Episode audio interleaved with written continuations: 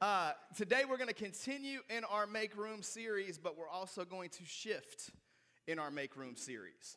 Uh, what we've done up until this point is we've laid foundation of what does it look like as I fall off the stage to make room for God. Uh, what does it look like to make room for God to move?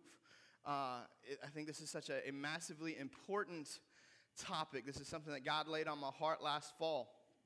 So, this is the theme for City Church in 2023. This is where we are going. This is where I want to take you. This is what I want to do in, in my life, in, in my church. This is what God's plan is for us, and I'm very, very confident in that. And so, up to this point, we've, we've seen this foundation primarily in the book of Second Kings. Um, on, on what does it look like to make room? How do we make room? What happens when we make room? Today, we're going to shift gears and, and start zooming in on making room in some specific aspects of our life. Um, and I, I, honestly don't know how long we're going to do this because I got a whole list of some specific characteristics, and I'm not sure how in depth we're going to go. Which of those we may even spend more than one week on. What all this is going to look at, it's, it's kind of unpacking as we go. But I do know this today we're going to talk in part six of our series about making room for God in my prayer life. Making room for God in my prayer life. I believe that one of the biggest keys to see God move in our life is simply this thing we call prayer. How many of you, by a show of hands, this is the audience participation part of our service, and be honest, okay? God is watching you, all right? How many of you would say, I have seen God answer a prayer? At least one. Look around. Look around. Testimony after testimony right there. I wish we had time to go around the room and let each of you share just one story, because the chances are most of those hands represent a lot more than one story where God's moved in our life. Awesome. Encouraging. If you need some encouragement today that God moves in prayer, maybe you didn't have your hand up. Maybe you haven't yet experienced that. Maybe you haven't gotten that place yet in your walk with God. Talk to some people around you. Hear what God's done in their life. Let me ask you this How many of you have seen God move in your life thanks to somebody else's prayer. Hopefully, that should be all of us. Man, even, even if you don't know it, this is the thing, this is just the ones that know it.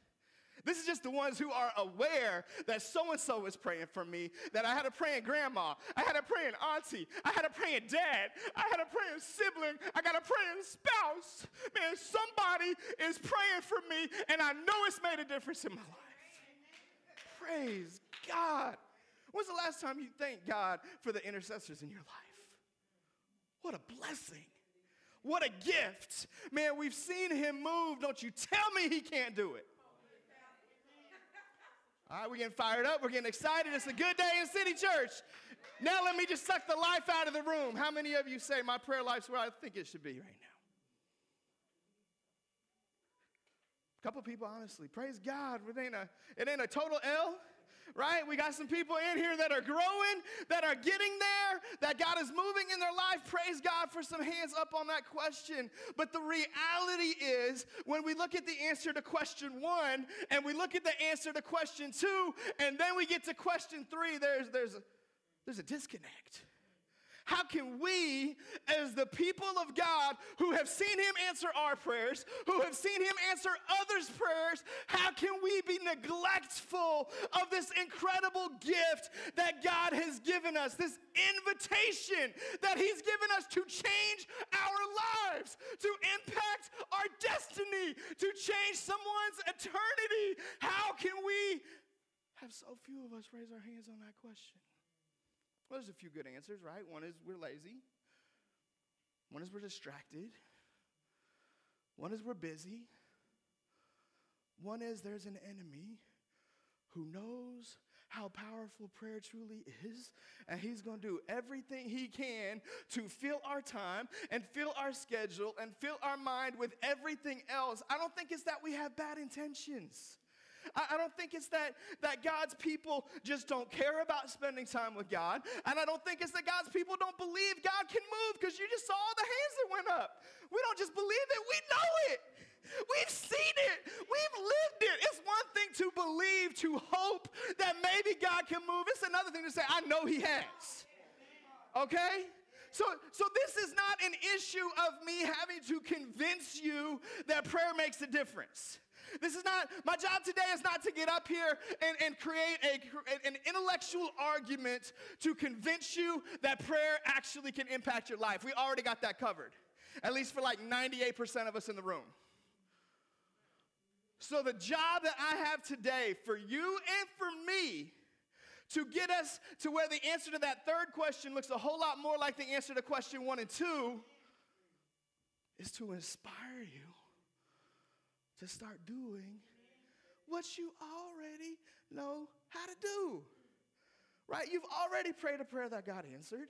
It's not that I've got to teach you the technical ins and outs of prayer today, and this is how we talk to God. Is that stuff important? Yes. Does it matter? Yes. That's not what I came here to, to, to do today, though. What I came here to do today is simply to call you to pray again the way you have prayed before. Man, let's just get back to what we've seen God do. Let's just get back to that place that we once were. And now God can invite us somewhere deeper. God can take us to a whole new level. He can move us from glory to glory. I believe Him for that. I want to see that. But if nothing else, if we could get God's people simultaneously unified as a team, as a group, as a church, just to get back to where each of us once was what can start happening? What can God start doing?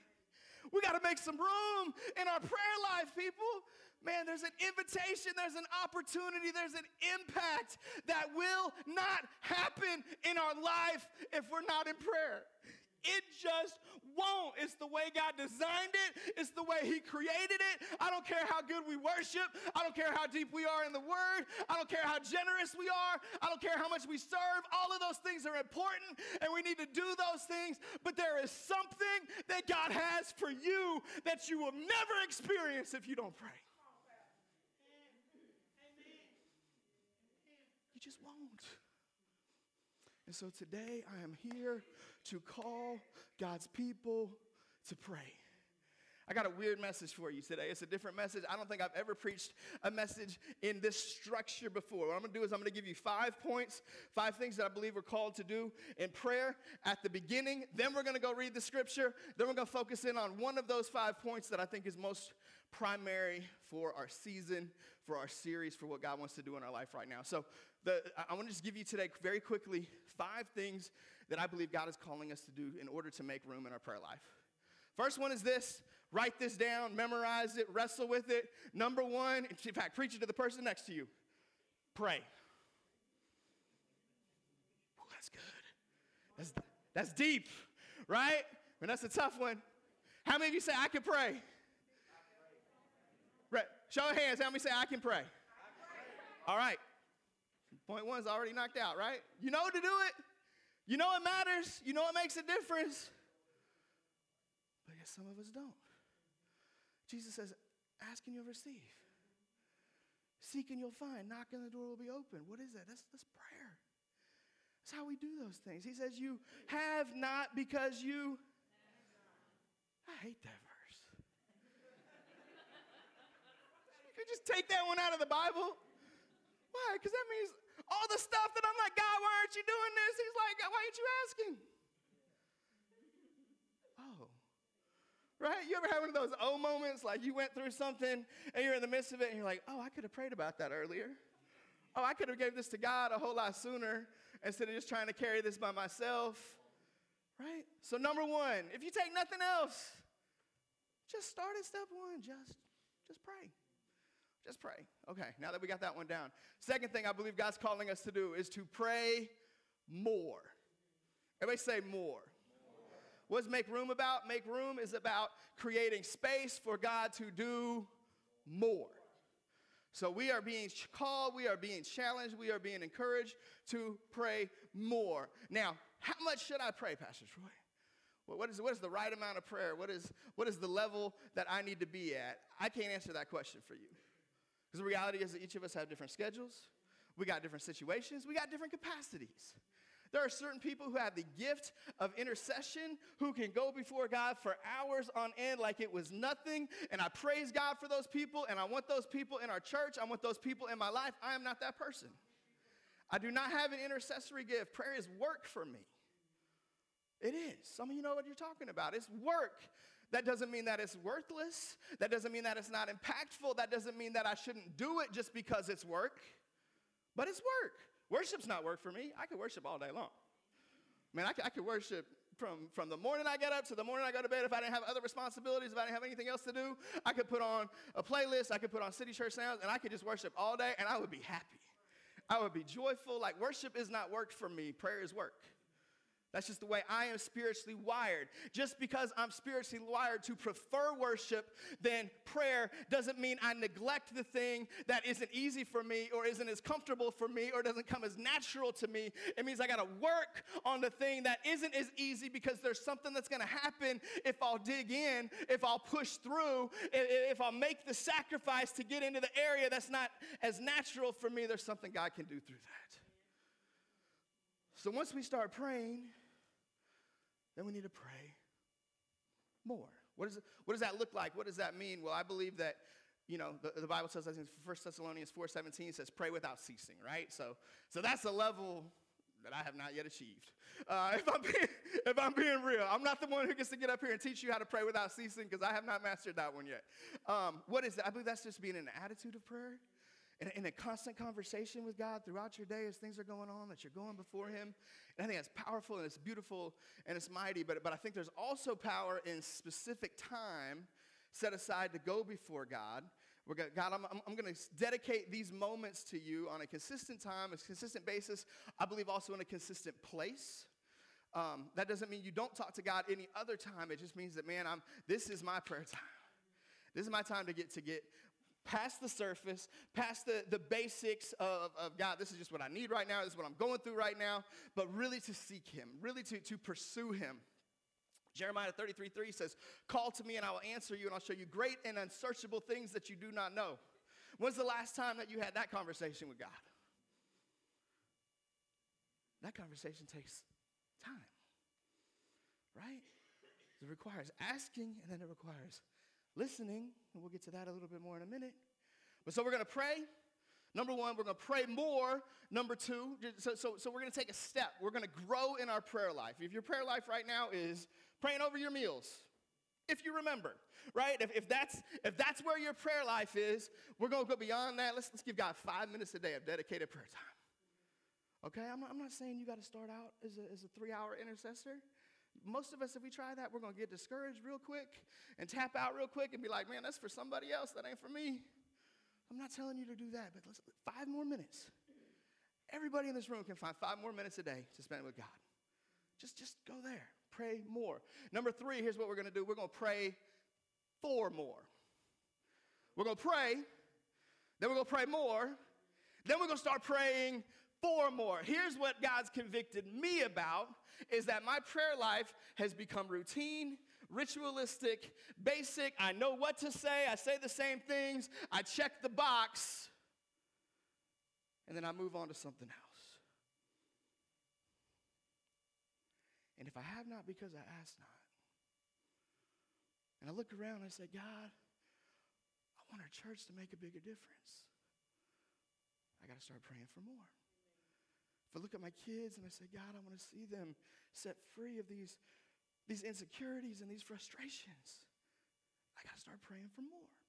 If, I look around and I see things in my life that I'm frustrated with, things that I haven't overcome, areas that I haven't matured in, that I've been in the faith for too long to still struggle with this, it means I got to start praying for more.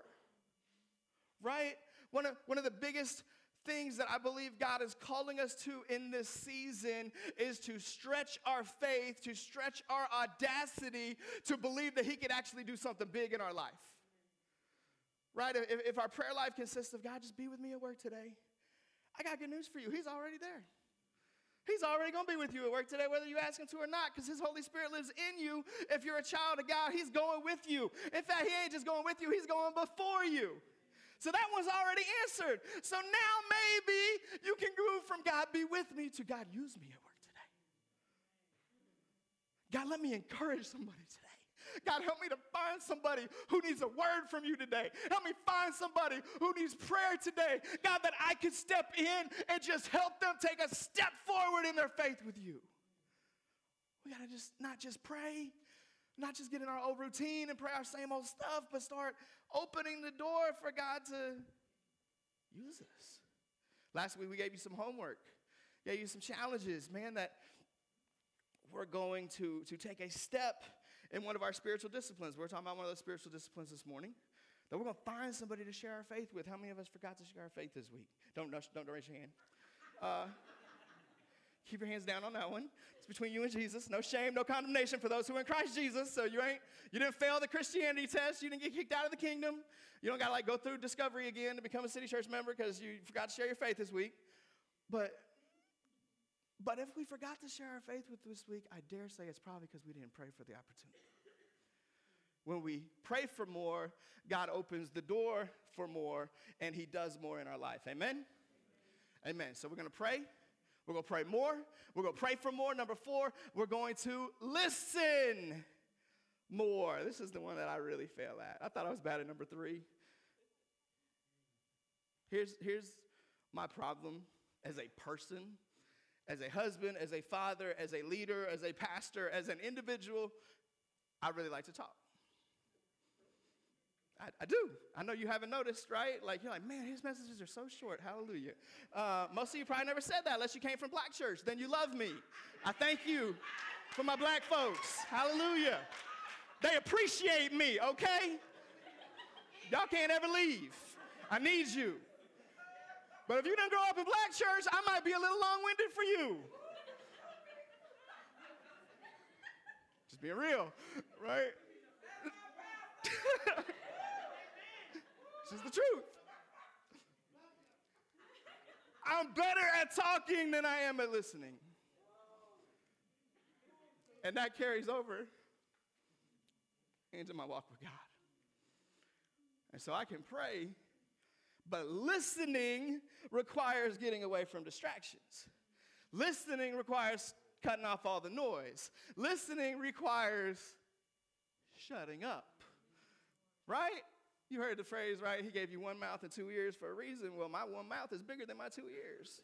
And my biggest insecurity as a kid was my ears were too big, and then my face got fat and they don't look so big anymore. but I'm better with this than I am with these. But prayer is designed to not just be a, a, a, monologue, it's a conversation. I don't just want to talk to God, I want to hear from I want to just speak into the abyss and go on with my life. I want to have a conversation with the one who sits on the throne, with the one who created me, with the one who designed me, with the one who knows what he put in me and what he's called me to. And that requires me to listen more. Number five. And this one might be a little curveball for some of you, but I'm going to challenge you to pray in the Spirit. Some of you may have no clue what that even means. You didn't grow up in that kind of church. For some of you, this is very normal and very natural. I, I, I believe, and we're not going to get to dig into it in a lot of in depth conversation today, but I'm just going to deposit this nugget and make some of you uncomfortable. I, I promise um, I'm not trying to do something in your life that, that's weird, but God has given us the ability to have a prayer language through the baptism of the Holy Spirit where you can have a direct line to Him, you can pray His perfect will and if you have that gift, if you have received that, and you're like me, you probably don't use it as much as you know you should.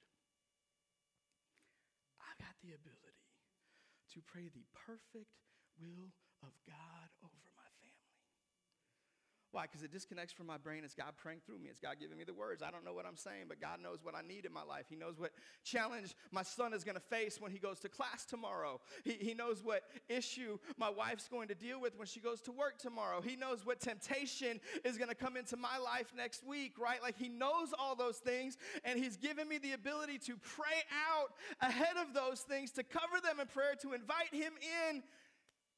And I'll be honest, sometimes the there are weeks that go by, the only day of the week where I pray in the Spirit is Sunday mornings. I'm good at praying in the Spirit on Sunday mornings because I know I can't do this without Him.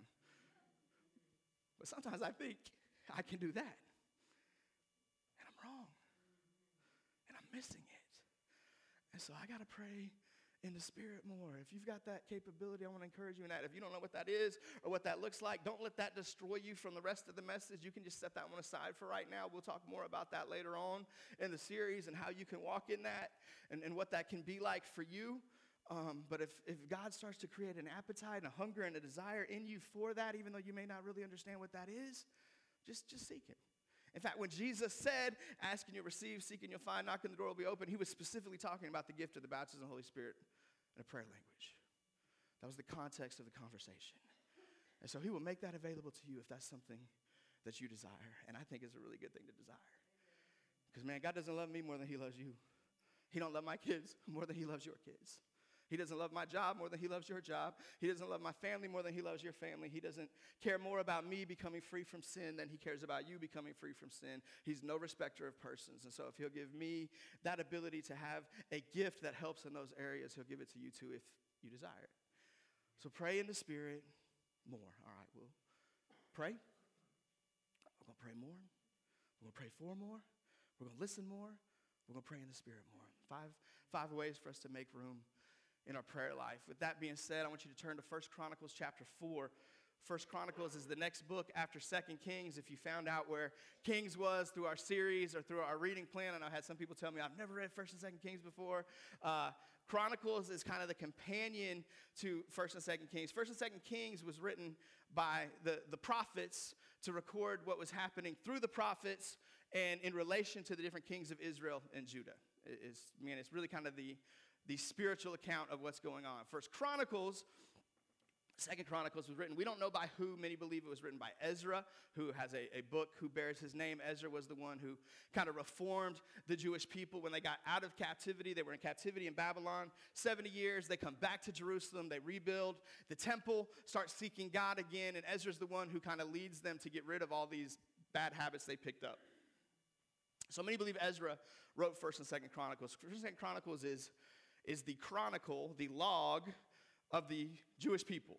It's a lot of names, a lot of genealogies, a lot of stuff that you'll read it and be like, whew, Kings was exciting. Uh, Chronicles is work, right? Uh, it's, it's, I don't know how to say these things. Uh, I, I, don't know what these names are. I think Hunter talked about it last week. You get into a, a genealogy and you're just like, that's S and that's J, uh, and what's up? Uh, and we just skip this whole list of names because they don't mean anything to us, but that doesn't mean they don't mean anything. Just because we don't understand the meaning doesn't mean there's not deep significance. God inspired someone to write that down. He inspired it to be passed down through generations for us to have access to it. There is truth, there, there is benefit for us in there if we'll dig into it. So, with that being said, go with me to First Chronicles chapter 4. We're going to read a very unfamiliar passage of scripture, then one that might be semi familiar, especially if you've been in the church for, for 20, 30 years. It was pretty popular like in the 90s and early 2000s. Um, and then we'll unpack it a little bit. Uh, the descendants of Judah. So, what's happening is he's giving a chronicle, a, a genealogy of the different tribes of Israel. And so he gets to this tribe, Judah, which is, of course, my favorite tribe of Israel. It's the one that we chose for inspiration to name our oldest child. Judah literally means praise. Uh, it, it, was, Judah was the, the, the child that was, man, celebrated. He was a blessing. Uh, and I love, I love what it means. I love the significance of Judah. Judah also happens to be the tribe that God chose to bring Jesus through. Jesus is the lion of the tribe of Judah. Uh, and so there, there, there's a lot of cool things in the tribes of Israel. Judah's my favorite. That's not why we're doing this story. This just happens to be coincidental that this individual we're going to look at came through this tribe.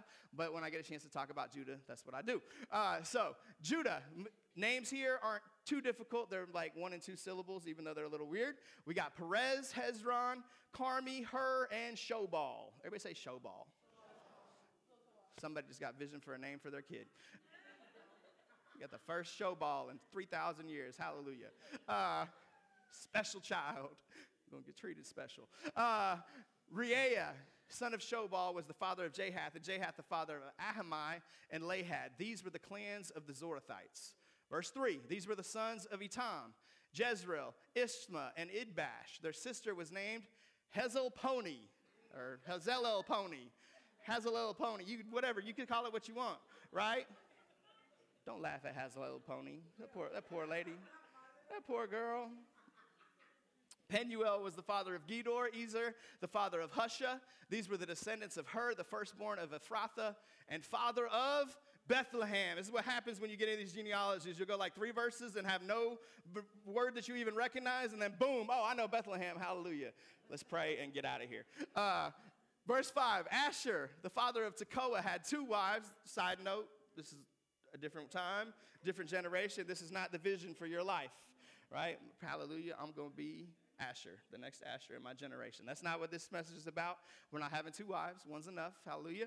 Uh, Helah and Naarah. Naarah bore him a husband, heifer, to poor girl. no. Uh, like to eat. Uh, had some wings at the Super Bowl party. Uh, Temeni and Hashtari. These were the descendants of Naarah. The sons of Helah, Zereth, Zohar, Ethnan, and Kaz, who was the father of Arab, or Anub, and Hazabeba, and of the clans of Arahel, son of Haram. You laugh at the way I say it. You want to come up here and read them? Any, anybody like, hey, sign me up? Okay. Doing my best. Hallelujah in Jesus' name. Why are all these names there? What does this even mean? Here's what I love about Chronicles God inspires someone, perhaps Ezra, to care enough about the small stories, to care enough about the generations that seemed insignificant, to make sure that they got into the book.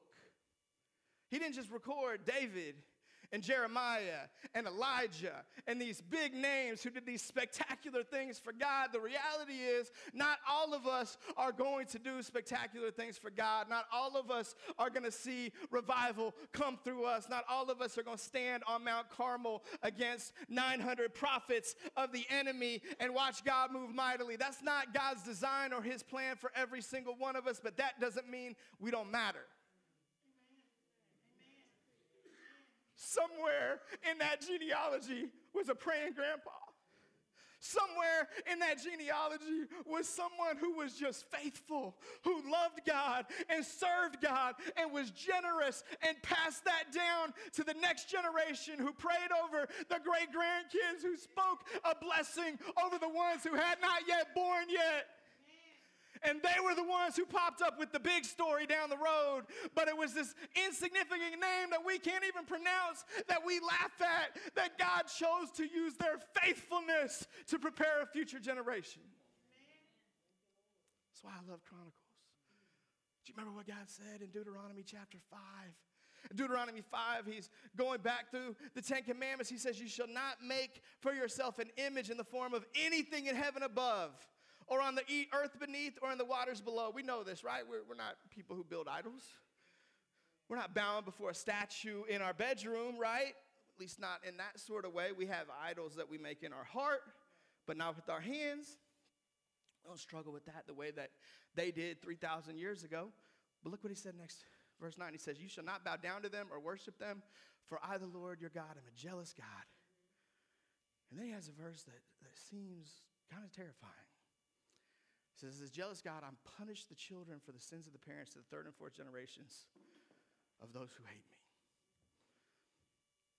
I don't know about you, that's not my favorite verse.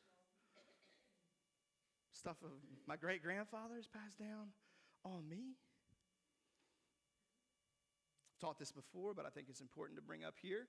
A lot of times we have people say things like, Well, I, I never owned slaves. How come, how come people are still affected by this? How come people are still upset about this? I didn't do this. You weren't a slave.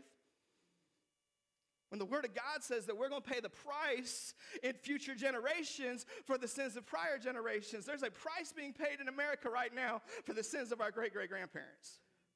And we can run from it, we can hide from it, or we can own it, we can repent of it, and, and move forward and find healing in it. And as much as you may think that's not my fault, that's not the Word of God doesn't say you just pay the price for your own sins. The Word of God says you pay the price for the sins of generations before you. And you can take that up with God. That ain't me. That's what He said. And I don't know about you, but when I look at America, I see this happening right now. There is division, there is pain, there is sacrifice, there is anger, there is bitterness resulting from the sins of prior generations. I think it's time for the church to recognize that that's biblical, that's not somebody playing the victim. That, that, that's not somebody acting like we, they're, they're entitled and we owe them something. This is, this is the judgment of God on our country. And I might have just lost half of you and never coming back to City Church again, and that's okay. This is one hill I have chosen, I will speak truth on, and I will die on this hill. If that means that I don't have a salary, that means I don't have a salary. I'm not going back down from the truth. Because this is what God's word says. This isn't what the culture says. This isn't what a woke mob says. This is what the word of God says. And we're going to teach what the word says. Now, there's good news after that. Aren't you glad there's good news? Let me give you some good news. Number one, we're close to being past four generations there is healing coming. There's restoration coming. This is not going to last forever. God says the sins passed down to three and four generations. Doesn't mean they have to pass on forever. If a generation will raise up and own it and repent of it and seek reconciliation, I believe we can be washed of this, and this doesn't have to define our future the way it's defined our past. There's some more good news. God says, I let the sins of the fathers be passed down to the children to three and four generations. But aren't you grateful for a big, beautiful but? But showing love to a thousand generations of those who love me and keep my commandments. I may have some sin passed down from my great granddaddy, I may have some junk passed down from my mama, but I got blessing going back a thousand generations that has been handed down on me. God, that's not fair that I would have to pay the price for the sins of somebody else that I didn't do. Well, it sure ain't fair that I get the blessing of somebody who lived t- thousands of years ago. But that's the way God ordained it. That's the way God designed it. That's justice in his kingdom is you'll pay a price for a season, for a short period of generations, but I'm going to favor you for generation after generation after generation. Hallelujah, that's the God I serve. What's this got to do with Chronicles? Faithful generations, faithful men and women, some that weren't faithful, I'm sure, some that passed down some curses some that passed down some pain, some that passed down some, some issues, some generational curses, but those things last for a season. But the favor of God, the blessing of God comes cascading down generation after generation. And what does it do? It builds up. It's for a thousand generations. I don't know how many godly generations I got in my past of the past thousand generations, but I know it's more than three or four. I know I got a whole lot more favor coming my way than I got curse coming my way because that's the God that I serve. So we see faithfulness in Chronicles. They record these names. You just saw all these names. It says nothing about them. It just says who they were, might say who they married, who they who somebody's born, somebody gets married, somebody makes a baby, somebody dies over and over and over again. And then we get to verse 9. It says, Jabez was more honorable than his brothers. His mother had named him Jabez, saying, I gave birth to him in pain. His name literally meant sorrow and pain. I don't know how Jewish kids were 3,000 years ago, but I imagine they were somewhat similar to American kids in this I bet they knew how to pick on a kid with a goofy name. Can you imagine every time you went to play ball, every time you showed up to class, hey, what's up, Pain? Hey, Sorrow. How's your day going, Sorrow? This is your identity. This is what you hear everywhere you go. He was defined by something that was not his fault, was not his responsibility. I don't know how many of you have, have given childbirth, have had more than one child, but if you can imagine, like if you chose the one that was the most difficult and you put a curse on them based upon their name of what happened, man, this, this, is, this is tearful. Man, this is. This is the one I couldn't have medication for. The one I had to do natural, right? This is the one that brought pain. This is the one that was way too early. is the one that said, no more. Uh, right? I'm done. Hallelujah. That's it. Praise God, we don't name kids like that anymore. But they did back then. But despite his name, it says something really interesting about Jabez. It says that he was more honorable than his brothers. Can I encourage somebody today? It ain't about how you start, it's about how you he may have represented pain and sorrow when he came into the world, but by the time he went out of the world, he was not defined by that bad beginning. He was not defined by the pain he brought into someone else's life. He was now defined by the way he had lived, by the decisions he had made, by the choices he embraced. He was more honorable than his brothers. It doesn't say his brothers were dishonorable. It says that his honor stood out is shown. There was something in his character, in his righteousness, in the way he followed God that he was more honorable than his brothers. If all we had was verse 9, man, that's great. I mean, we just went through eight verses, nobody got nothing. Jabez got like two sentences right there, man. You're a big deal when you get two sentences of Chronicles, right? Like something was important about you. But we also got verse 10. Look at verse 10. It says that Jabez cried out to the God of Israel. I wonder how many of us, when our life is over and our genealogy is told, when God is writing our story, that somewhere in that story, this phrase will pop up Mark cried out to his God. Crystal cried out to her Lord. Sheila cried out to Jesus. Regina cried out to her Savior. I wonder how many of us that that would actually work its way into our spiritual epitaph. That at some point in time we were so discomfortable with what was going on, so, so dissatisfied with just everyday Christianity that we pressed through the normal and the mundane and the routine and we truly cried out for God to do something in our life and our generation. Jabez cried out to the God of Israel. If that's all it said about him, that would be enough. But it tells us what he cried, and it tells us what happened. He says, Oh, that you would bless me. Everybody say, Bless me. Does that sound, does that feel selfish? Does that, that feel self centered? God bless me. Here's the thing about favor favor ain't fair. Somebody said it. It's not. It's not supposed to be. It's not designed to be. Here's the thing about the God that I serve He's big enough that He can have all His kids as His favorite. And if you have multiple kids, you probably know this. In some kind of way, each of them are your favorite right? There's something about that one that, man, I'm so grateful for this. There's something about that one that, man, I love this about him. And there's something about that one that, man, that girl has captured my heart, right? All of your kids are your favorite, and it doesn't make sense. It's just the way it is. That's how God is. It's just his capacity is so much greater. So the fact that I'm his favorite don't mean you can't be his favorite. The fact that he favors me doesn't mean he's cutting you off from anything you can have. He wants to favor all of his kids. And so Jabez says, God bless me. Not because blessing Jabez cheats somebody else out of a blessing. In fact, biblically, the more that we get blessed, the more that we're able to bless somebody else. And so asking God to bless us isn't cutting somebody else off. There, there's not a limit of resources in God's economy. Okay? It's not if I pie gets slice the pie gets bigger, everybody else else's slice gets smaller. It's that as my slice enlarges, the whole pie gets bigger. And there's more blessing to go around for everybody else. Jabez was more honorable. This is the honorable one who prays, God bless me.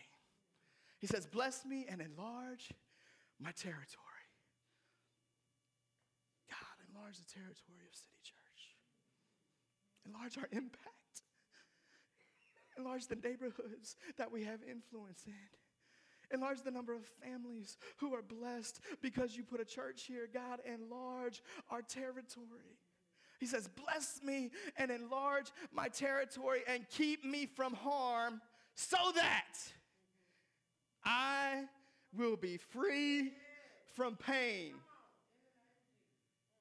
so that my past will not define my future, so that this name that was put on me, this identity that I was given at birth, does not have to define me for life, so that I will be free from me. You ever prayed to be free from yourself? The Bible teaches us to die to self. Jabez prayed, pain prayed, set me free from pain. Set me free from me. Set me free from my past. Set me free from my, my, my hang up. Set me free from all this stuff that keeps me from your very best. Set me free from me. What a beautiful prayer. Here's what I love about this prayer. There's a couple things, but one is Jabez had so much faith, he didn't even have to be specific. I think there's prayer, there, there's power in specific prayers. I think when you want something specific, you need to ask for it. But Jabez didn't even, he didn't even have to tell God, God, here's how I want you to bless me, or here's how I want you to enlarge my territory. He just said, just do it. God, I have so much faith in you and so much trust in you that if I just have your blessing and you'll just enlarge my territory, I know it's going to be good. I know it's going to be what I need. I know it's going to be exactly what you designed my destiny to be, even though somebody else spoke a different destiny over me. And oh, by the way, don't miss the end of the verse. And God granted his request. In the midst of a genealogy, in the midst of a whole bunch of names that we can't pronounce and a whole lot of people that we don't know their stories, the author of Chronicles paused for, for two verses. Why did I read the first eight verses to you? Because if we're not careful, we look at, hey, Jabez only got two verses. That ain't a big deal. That's how I used to see this story. But when you read it in context, all of a sudden you realize that two verses is a big deal. Man, all these other names didn't get that. They, they didn't get their story told. They didn't, they weren't defined as more honorable. They didn't have their prayer recorded, but Jabez did. It's powerful and it's good. Guys, I got a whole lot more message for you, and it's already time to go. So here's what we're going to do. We're going to do part two on this message next week. We're going to continue in the prayer of Jabez because I think this is really powerful, and there's a lot for us to dig out when it comes to, to praying for more. Let, let me just close with this thought. Something that we've shared here at City Church a number of times but, it, but it's so important for us to grasp when it comes to praying, praying more, praying for more, listening more, praying in the Spirit more. That's this. It has to. It has to happen in the spiritual before it happens in the natural. It has to. What does that mean? It means if we don't pray it, God won't say it. Now, I, I, I don't want to speak in absolutes because God can just do whatever He wants, and sometimes He just blesses us just because He's good, right? But, but there are certain things, there are certain things you'll never access if you don't access them in prayer. There are certain things God has for you He's just waiting to pour out blessing on you. He's just waiting to open this door. He's waiting to enlarge your territory. He's waiting to, to begin to move mightily on your behalf, on the behalf of future generations or your kids or your grandkids or whoever may be far from God right now. He's just waiting for you to start making it happen in the spiritual. Now, here's the hard part. Just because it happens in the spiritual doesn't mean it happens in the natural immediately. And that's where faith comes in. That's where we got to just keep claiming it and keep believing it, even though we don't see it. We walk by faith and not by sight. And so, God, I believe that you've answered my prayer. I believe you've heard my prayer. I believe you've moved in my life, even though I don't see it, even though it hasn't shown up yet on the x ray, even though it hasn't shown up yet in my bank account, even though it hasn't shown up yet in my email box, even though it hasn't shown up yet in my home. God, I believe that it's happened in heaven. And if it's happened in heaven, it will happen here. Amen. And your time. I'm trusting you. I'm believing you that it will happen in the natural because I trust that it's happened in the spiritual. Oh man, I got so much more to tell you. I'm so fired up for this message. We're, we're going to park right there. We're going to pray. We're going to pray more. We're going to pray for more. We're going to listen more. We're going to pray in the spirit more. Next week, we're going to focus on number three, and I can't hold that one up because that would be my middle finger, and I won't do that to you. Uh, but, but we're going to dig into the pray for more aspect because that's what I really want to talk to you about. That's what Jabez did. That's what I think we can learn from his example is we can pray for more. So next week, we're going to come and just dig into that one aspect. But I want to encourage you this week, start walking out that hand. Start walking out those five things, man, that I'm going to pray. I'm gonna pray more. I'm gonna pray for more. I'm gonna listen more. And if you have that ability, start praying in the Spirit more. If you don't, start asking God, God, is this for me? I believe it's for everybody. But I'll let God tell you that. He will. He'll create that desire in you. I truly believe. Would you stand and pray with me today, God? Guys?